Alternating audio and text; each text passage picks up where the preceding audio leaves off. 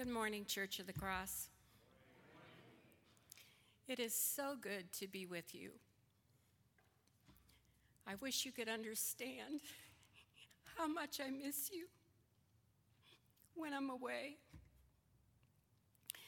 It's a privilege to serve the Lord in Africa. But you are my family, and I keep you in my heart always. I pray for you. And I just wish God's richest blessings on each one of you as you serve God here. Thank you, choir, for your beautiful song this morning. That touched me too. It's just a piece of home that I carry with me. I come home to be filled so that I can go back to Africa and fill others. For those of you who are new to Church of the Cross since I was here two years ago, my name is Jane Wise, and I'm a missionary, and I'm the director of a ministry called Nuru ya Mapendo. Nuru ya Mapendo is Swahili, and it means love's light. And that's what we try to bring to the Kasenga district map of Democratic Republic of the Congo. I didn't put a map up this morning, perhaps I should have, but um, the Congo is located in Central Africa. If you can imagine drawing a belt across Africa, Congo would be the belt buckle, it would be in the center. And it's a very large country, thousands and thousands of miles from one side to the other. So it's too big to travel, and I stay pretty well isolated in my little rural district in a town called Kasenga. So, our message this morning comes from the book of Joshua. And I don't often give a message from the Old Testament but in the past year, I've been rereading some of the stories in the Bible, and this was one that really um, gripped me, that took a hold of me. And the more I meditated on it, the more I realized that this was something I needed to share with the church today. Joshua was born in Egypt, and he experienced the great events of the Passover and the Exodus with Moses. When Moses died, it was Joshua who took, um, took over for Moses, and he led the Israelites to conquer the land, to divide the territory among the 12 tribes of Israel, and he led the people to renew their covenant with God. One of the things we learn from the book of Joshua is that true and false religions do not mix. God had told Joshua that the Canaanites were to be destroyed. However, that didn't fully happen, and the remnant of the Canaanites were left um, and never totally subdued. Joshua had fear for this because he knew what a great influence they could have on the faith of the Israelites.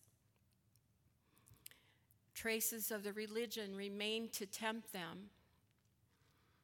And so Joshua challenged the Israelites to remain faithful to the God who delivered them. What did he tell them? Well, if you remember the verses from Joshua 23 that were read this morning, first he said, Follow everything in God's instruction book. The second thing he said was, Don't be distracted and turned left or right. Stay on the course that God has given you. And third, he said, Cling tightly to God. Now, in your own time, you need to meditate on what those things mean to you. It may mean something a little bit different to each of us, but those are all important challenges that Joshua gave.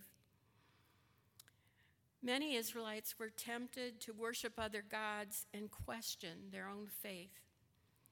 Their neighbors served other gods whose worship included sinful practices. God's words to Israel still speak to us. Be very careful to follow everything Moses wrote in the book of instruction. Obedience requires a deliberate decision to trust God. We must carefully evaluate what we hear and what we see every day because there are those who do not live or teach God's Word. Filling our hearts and minds with the Word of God enables us to discern what is false and what is true. We must anchor our faith in God and His Word, no matter how hard our society or culture tries to pull us in the opposite direction. Our power lies in being strong in the Lord. There are many things that compete for our thoughts, our attentions, and our affections. The world lures us with false promises, false religion, addictions, corruption, adultery, power, money, and many other things. And many Christians are caught in the middle, wanting both what the world has to offer and wanting also God's blessing. God asks us to follow him, but he leaves the decision up to us. The challenge of having electricity while building the Galilee church roof this year was a good example of how we can so easily be pulled off track. The project was full of not only physical challenges, but spiritual ones as well. Satan was doing everything he could to sabotage our work. We gathered the workers together every morning to pray and ask for God's protection. We needed to use a welding machine on site, but the electric line at the church was not strong enough to run the machine because it was shared with other houses in the area. The electricity went off for large periods of time every day, and obviously, with an electric machine, that's a problem. We paid the electric company to try and augment the the power, power line to the church, but it didn't work. We tried various generators as a backup when the power went out, but those weren't big enough or strong enough to do the job either. After many weeks of frustration and lost work time, we made a trip to Lubumbashi and purchased 700 meters of electric cable to connect full power from Nuru ya Mapendo to the church, almost a half a mile away. But we still had to come up with a solution for when the power was cut. One morning I looked at my manager, Boalia, and I said to him, I have an idea. It's crazy, but I think it might work. Walia smiled because he knows I often come up with crazy ideas in Africa we have to learn to think differently there because solutions aren't always easy or fast. I said to him, Nuru has the only generator that is strong enough to do the work when the electricity is cut. We need to find a way to move the generator to the church. Well, this is no easy task because the generator is 1,100 pounds and it requires 11 or 12 strong men to carry and lift the generator into a truck so that it can be transported to the church worksite. It also meant during the three month construction that Nuru had to be without a generator for the house and the property if the electricity was cut. This meant no fans in the house during temperatures of 90 degrees. It meant no security lights at night for the staff if the power went off. Our focus and our drive was for the work that God had asked us to do, which was to complete the church roof so that the church could serve the community. Electricity was only one of our challenges during the construction of the roof. But praise God, we completed the roof just six days before I returned to the United States, and we held a service of thanksgiving that Sunday before I left. Why this parcel of land at Galilee Church is so important.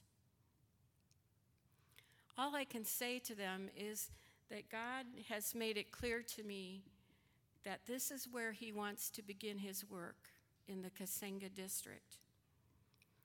His vision is far beyond our own, but I know that He's concerned with the building of His kingdom so that even more people can come to know His Son, Jesus Christ. 320 primary and secondary students now attend the Jane Wise School. They will be taught the gospel and they will go home to their families and talk about what they have learned. Some of those families are now attending the church. Still, other families see the amazing things that God is doing on this parcel of land, and they want to come and participate in the work. People have showed up to volunteer and have begun attending the church, even though the new church is not fully completed. They are joyful and hopeful about their future. So, how can we make good decisions about how we want to spend our days? How can we live out our lives in obedience to God in a hostile society? Joshua's words come to us again. Follow everything in God's instruction book. Don't be distracted and turn left or right. Stay on the course God has given you and cling tightly to God. These questions are also addressed in the passage that we heard from Hebrews chapter 12 verse 2, which says,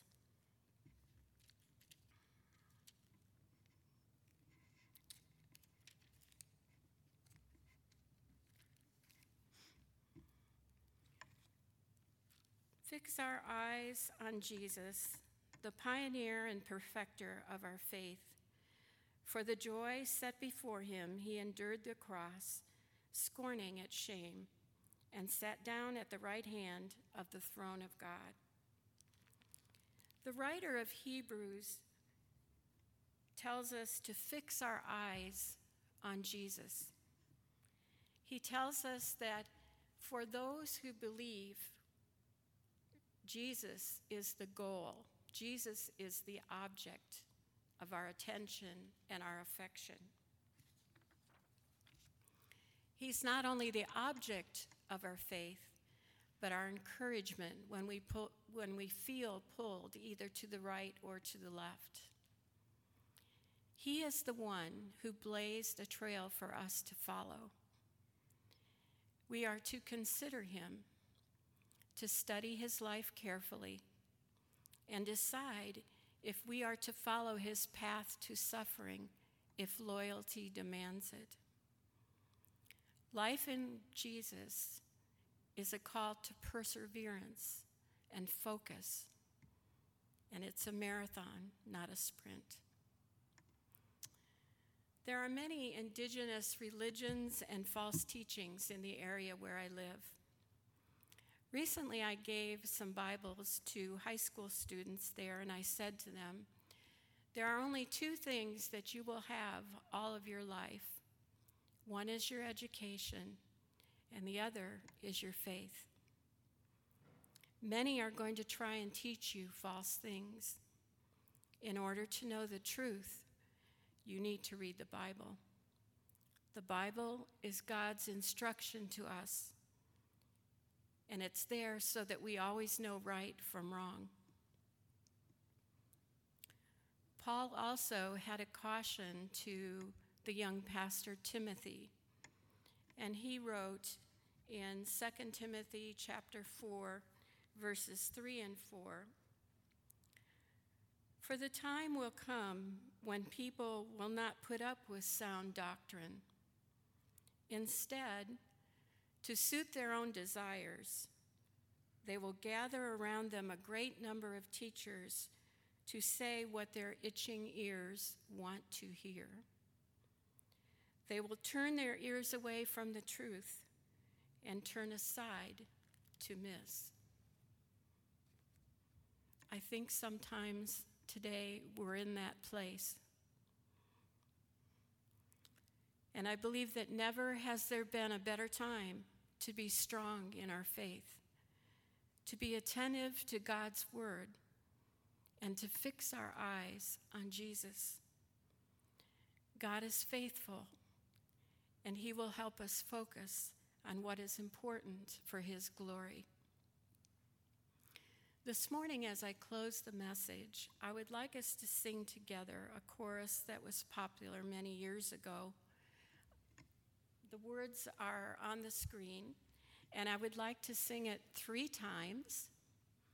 The third time, I would like you to close your eyes, and I would like to you to imagine that you are looking in the eyes of Jesus. What do you see? And what is Jesus asking to do through you? Let's stand and we'll sing.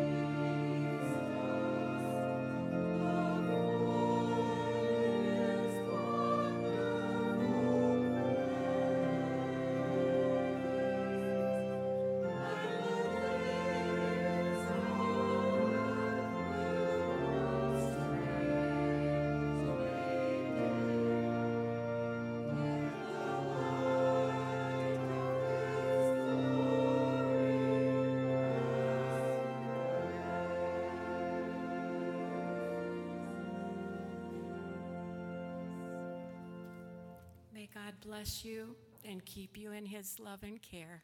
Amen.